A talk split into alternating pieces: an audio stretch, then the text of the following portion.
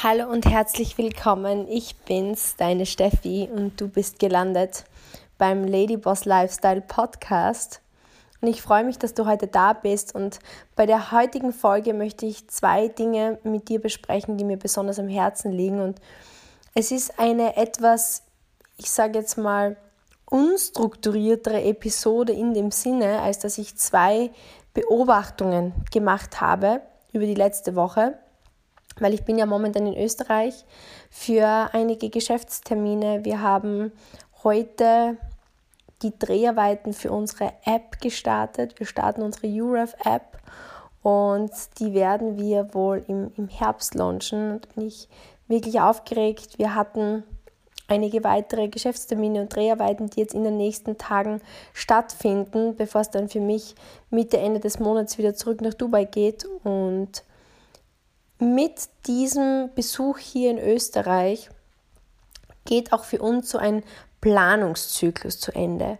Das heißt, wir planen, wir meine ich den Thomas und mich jetzt, was unser Business betrifft, planen immer gern so in 90 oder 120 Tage Zyklen.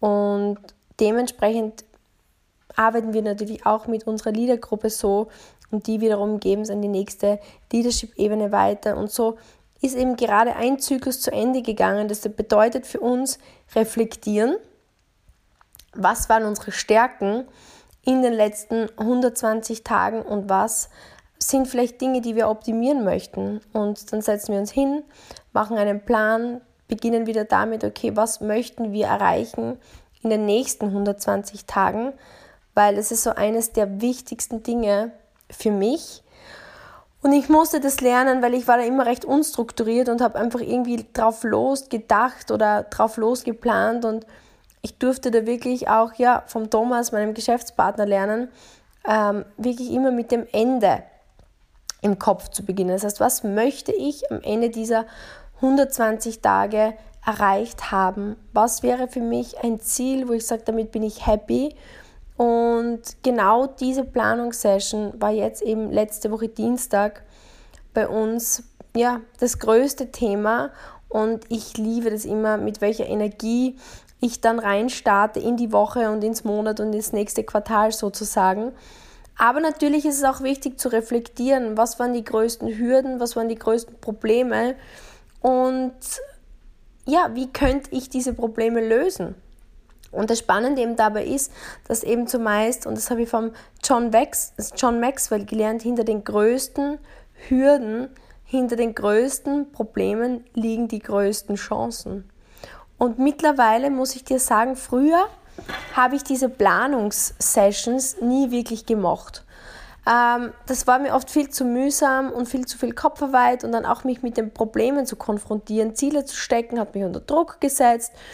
Aber mittlerweile freue ich mich schon immer so riesig darauf, weil diese Fragestellung, was funktioniert gut und davon mehr zu machen und wo liegen aber unsere größten Hürden und dafür Lösungen zu finden, weckt meine Kreativität. Und genau das haben wir umgesetzt und ich freue mich auf einen richtig tollen 120-Tage-Plan, auf den ich auch dich natürlich in der nächsten Phase, weil auch der Podcast und mein gesamtes Social Media Feld in das hinein mitnehmen darf. Aber der Punkt und der Learning der heutigen Folge ist auch diese, dass ähm, wir natürlich viele Gespräche geführt haben mit Vertriebspartnern von uns, mit ähm, Leaders von uns, mit Neustartern, die jetzt am Durchstarten sind und ihre ja, Karriere in unserem Beauty-Business starten möchten. Wir hatten ja auch ein großes Livestream-Event, wo wir sehr, sehr viele ähm,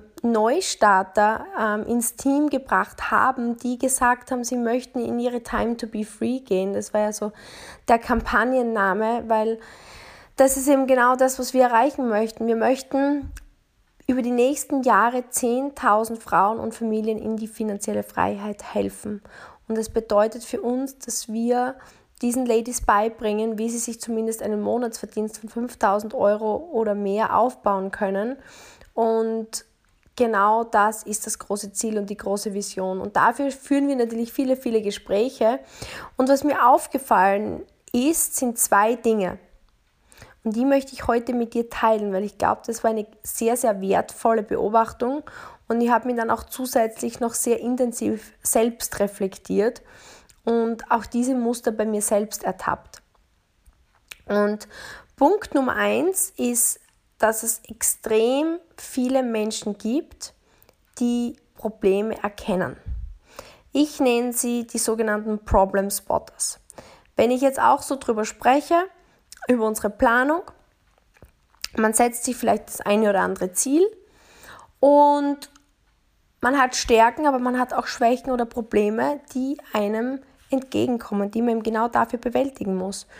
Und wie ich dir gerade erklärt habe, sehe ich das mittlerweile als Challenge, weil ich weiß, dass diese Probleme für mich da sind, um mich besser zu machen. Das ist mein fester Glaubenssatz. Und du hast wahrscheinlich auch von mir schon die ein oder andere Podcast-Folge zu diesem Thema gehört, weil es so ein wichtiges ist.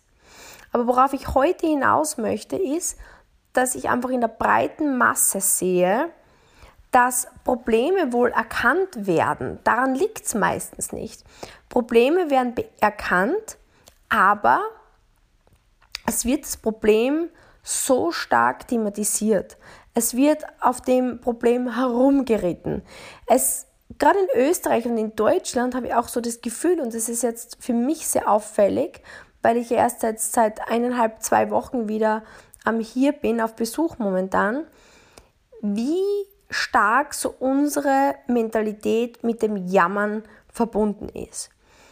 Es sind so viele Probleme, es ist so viel, wird schwarz gemahlen, aber es wird das Problem nicht wirklich gelöst.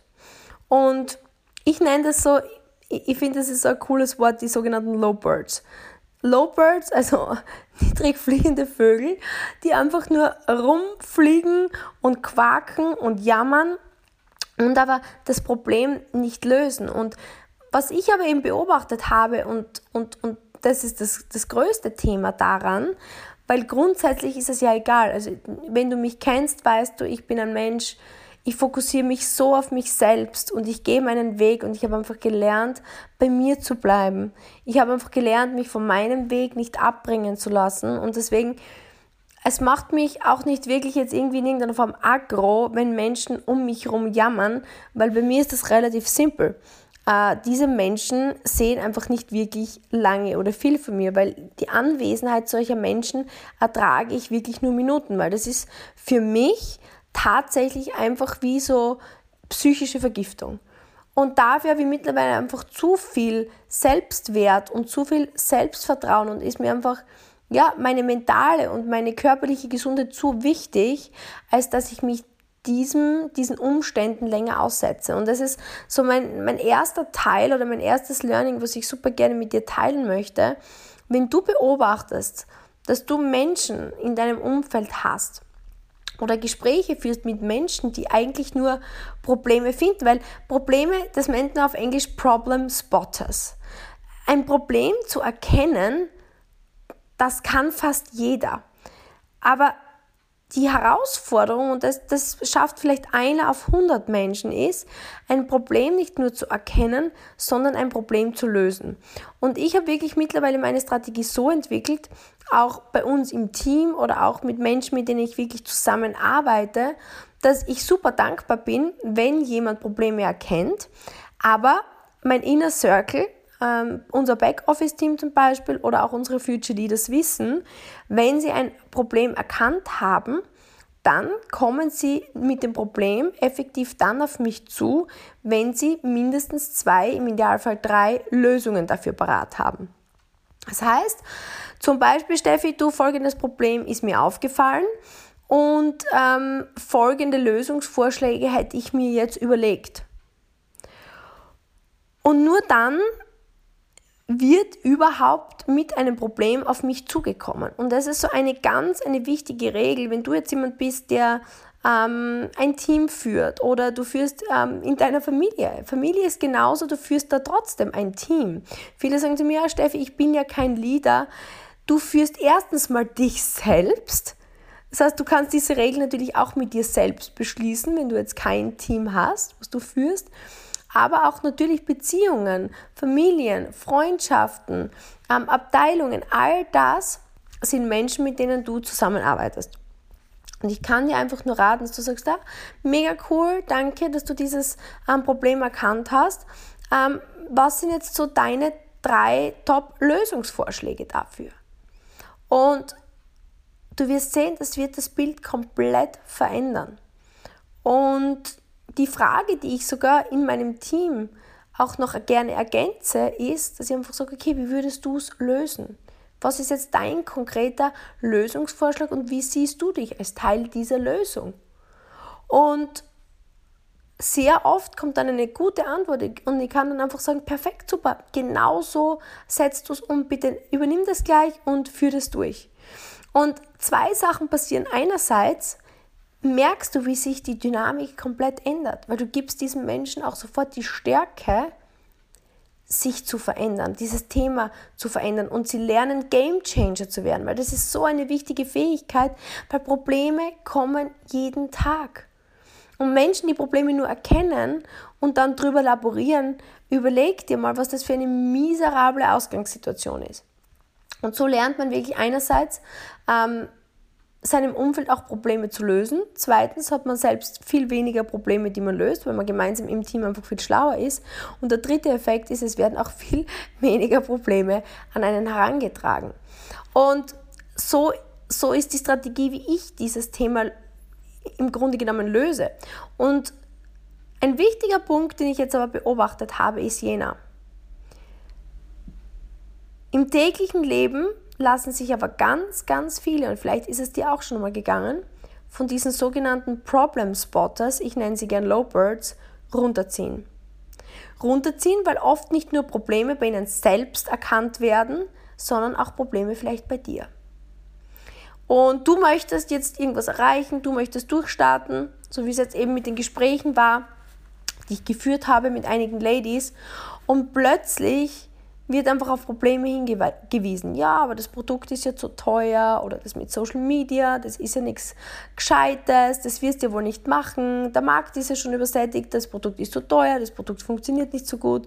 Das heißt, Probleme werden vielleicht bei dir gefunden und wenn man hier nicht vorsichtig ist und wenn du hier nicht ganz bewusst beobachtest, dann wirst du dich womöglich von deinem Weg abbringen lassen. Und das habe ich in den letzten Tagen extrem oft beobachtet.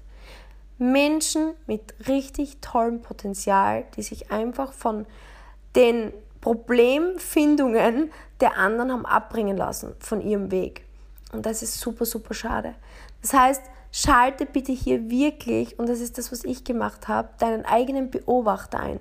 Beobachte diese Situation konkret von außen und überprüfe, ist es ein konstruktives Feedback, was dir diese andere Person gibt. Sprich, sie erkennt vielleicht ein Thema, erkennt ein Problem und unterstützt dich auch im Lösungsfindungsprozess. Das heißt, die Situation wird gelöst und du kannst vorangehen. Wenn du aber beobachtest, dass Probleme an dich herangetragen werden, und dieses Problem aber thematisiert wird und dann sogar vielleicht für Lösungen oder Vorschläge, die du vielleicht bringst, eigentlich das Problem weiter verstärkt wird, dann sind wir in einer einfach klassischen Low-Bird-Jammer-Situation drin, die einfach völlig destruktiv ist und nicht nur diese Person runterzieht, sondern auch dich. Das war jetzt mal der erste Punkt. Und ein zweiter Punkt, den ich beobachtet habe und den ich unbedingt mit dir teilen möchte, das Thema Scham und Schamgefühl. Und das schlechte Gewissen, das man sich so oft von anderen Menschen machen lässt. Und das war erst kürzlich wieder bei mir der Fall. Es, es gibt so diese, jeder kennt doch so seine eigenen Schwächen, die man so hat. Und jetzt kommt vielleicht ein Mensch zu dir her und sagt zu dir, bah, du bist so arrogant oder was du dir da immer einbildest. Oder ähm, die glaubt wohl auch, sie ist was Besseres. Und ich weiß nicht genau, wie es dir geht, aber ich bin ein Mensch und das ist noch immer etwas. Und deswegen ich spreche da jetzt nicht auf dich herab oder lehrend auf dich herab, sondern ich spreche hier zu uns. Das ist bei mir noch immer so, wenn jemand mir so Kritik gibt, ähm, mich trifft das einfach oft so hart noch immer dass ich oft denke, oh Gott, mir drückt die Tränen ins Gesicht und ich schäme mich in dem Moment so und denke mir, um Gottes Willen, Steffi, was hast du da gemacht? Was bist du für ein Mensch? Das gibt es wohl gar nicht. Und klar ist es wichtig, sich selbst zu reflektieren. Aber gerade dieses Schamgefühl ist etwas, was mir einfach ganz, ganz, ganz lange so im Weg gestanden ist. Ich kann mich noch erinnern, als, als Golfspielerin, und ich habe in der letzten Folge davon erzählt, dass ich immer die Jüngste war und die Kleinste und oft, ja, halt das einzige Mädchen. Und ich habe da einfach so viel, ja, auch Seitenhiebe und Schläge einstecken müssen und so viel einfach nur blöde Sprüche, die ich mir aber so zu Herzen nahm und ich habe dann oft so ein negatives Selbstbild von mir entwickelt, wo ich einfach gedacht habe, wow, ähm, ich schäme mich einfach so für das, wie ich bin und was ich mache. Oder auch dann, als ich Golfspielerin war und auf der Tour unterwegs war, wenn ich oft schlecht performt habe oder dann auch Zeitungsinterviews gegeben habe, wo wirklich einfach die direkte Frage war, und Steffi, ähm, was ist schiefgelaufen? Warum hast du jetzt bei dem Termin so schlecht performt, äh, bei dem Turnier so schlecht performt? Ich habe mich einfach so geschämt und habe mir in dem Moment wirklich gedacht, wow, du wirst es nie schaffen. Du wirst es nie schaffen, äh, unter die Top 30 zu kommen. Du wirst es nie schaffen, ähm, jetzt in, in diesen Cut, wie man das im, im Golf nimmt, reinzukommen. Und das hat mich zum Teil so gelähmt. Ich sehe das jetzt in unserem Business ganz oft. Und das ist das, was, ich, was mich so traurig macht. So tolle Ladies, die sagen, sie wollen durchstarten und erzählen das ihren Freundinnen oder erzählen das ihren Bekannten und die reagieren dann so drauf, dass sie einfach sagen, also, ja, ich meine, du kannst das schon machen, aber für mich, für mich wäre das nichts. Also, und da dieses dauernde Präsentieren auf Social Media und das ist, es ist ja so lästig und dann wird man von allen Seiten angeschrieben und ja, also und Verkauf, also du, du glaube ich schon, dass das kannst, aber also für mich wäre das nichts, da den Leuten irgendwie was aufs Auge zu drücken. Und schon in diesem Moment ist es mir zumindest so gegangen, weil genau das habe ich erlebt, als ich dieses Business gestartet habe. Ich habe den Menschen begeistert davon erzählt, wie mir die Produkte geholfen haben, meine Akne in den Griff zu kriegen. Und ich habe einfach geteilt, wie ich erstmals wieder Chance für mich sehe, dass ich Spaß habe in meinem Leben mit dem, was ich tue, dass ich mich nicht mehr so unter Druck gefühlt setzt, also unter Druck fühle ständig, diese finanziellen Ängste loswerden könnte und mir einfach so drauf freue, diesen Weg zu gehen. Und dann kommen genau diese Reaktionen. Ja, also wenn du dieses Beauty-Business starten möchtest und, und wenn, wenn du dann einen Weg für dich siehst, du, für dich ist das sicher toll, aber für mich wäre das Beauty nichts. Und schon hat es mir einen Stich ins Herz gegeben und ich möchte, um Gottes Willen, Steffi, was machst du da? Du machst dich komplett zum Affen. Also das ist ja wirklich ein schlechtes Business und Social Media, das ist ja komplett für gar nichts und wer wird schon Online-Produkte kaufen? Und dieser gesamte Schamprozess hat sich bei mir aufgebaut. Ich habe ein schlechtes Gewissen gehabt, ich habe mich minder gefühlt und erst jetzt, über die Jahre, habe ich einfach gelernt, krass, genau diese Einwände, genau diese Aussagen kamen damals von Menschen, die jetzt, Jahre später, ins Business einsteigen. Und das habe ich gerade über die letzten Wochen irrsinnig stark beobachtet. Seit wir eben auch uns für unseren Livestream vorbereitet haben, seit wir auch unsere Time to be Free Kampagne gelauncht haben, wo es wirklich verstärkt darum gegangen ist, dass wir in Zeiten wie diesen einfach zeigen wollen, hier gibt es einen Weg. Auch wenn vielleicht jetzt gerade Winter ist, unter Anführungsstrichen für sehr, sehr viele, es gibt einen Frühling, es gibt einen Sommer und es gibt einen Herbst, wo wir ernten werden. Und mit unserer Time to be Free Kampagne wollten wir genau diese Kraft nach außen bringen. Und so viele haben sich ein Herz gefasst und haben gesagt, ja, ich starte durch, ich starte meinen Weg mit euch. Und da habe ich jetzt sehr viele Gespräche gehabt mit Menschen, die gesagt haben, ich habe damals so gedacht. Und ich habe damals das Ganze belächelt. Und die waren dann auch ganz ehrlich und haben zu mir gesagt, Steffi, es waren mehr meine eigenen Ängste, die ich in dem Moment geäußert habe.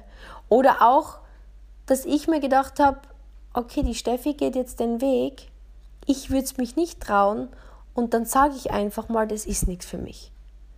Und das ist genau das, was ich dir jetzt mitgeben möchte, weil wahrscheinlich musst das genau du hören. Du möchtest vielleicht gerade irgendwas machen oder planst vielleicht gerade ein Projekt oder möchtest gerade dein Selbstvertrauen, Selbstvertrauen aufbauen und hast aber vielleicht jemanden, der dir genau dieses Schamgefühl gibt, der dir sagt, na, für ihn wäre das nichts und na, also er, er oder sie könnte sich das nicht vorstellen oder wie kann man das nur machen? Und zoom jetzt einmal aus dieser Situation heraus. Beobachte das Ganze einmal wirklich aus der Vogelperspektive. Denn es gibt so diesen klassischen Spruch und ich wünsche mir für dich, dass du dir den ausschreibst, aufschreibst. Die Kritik von anderen an dich sagt mehr über den Kritiker als über dich.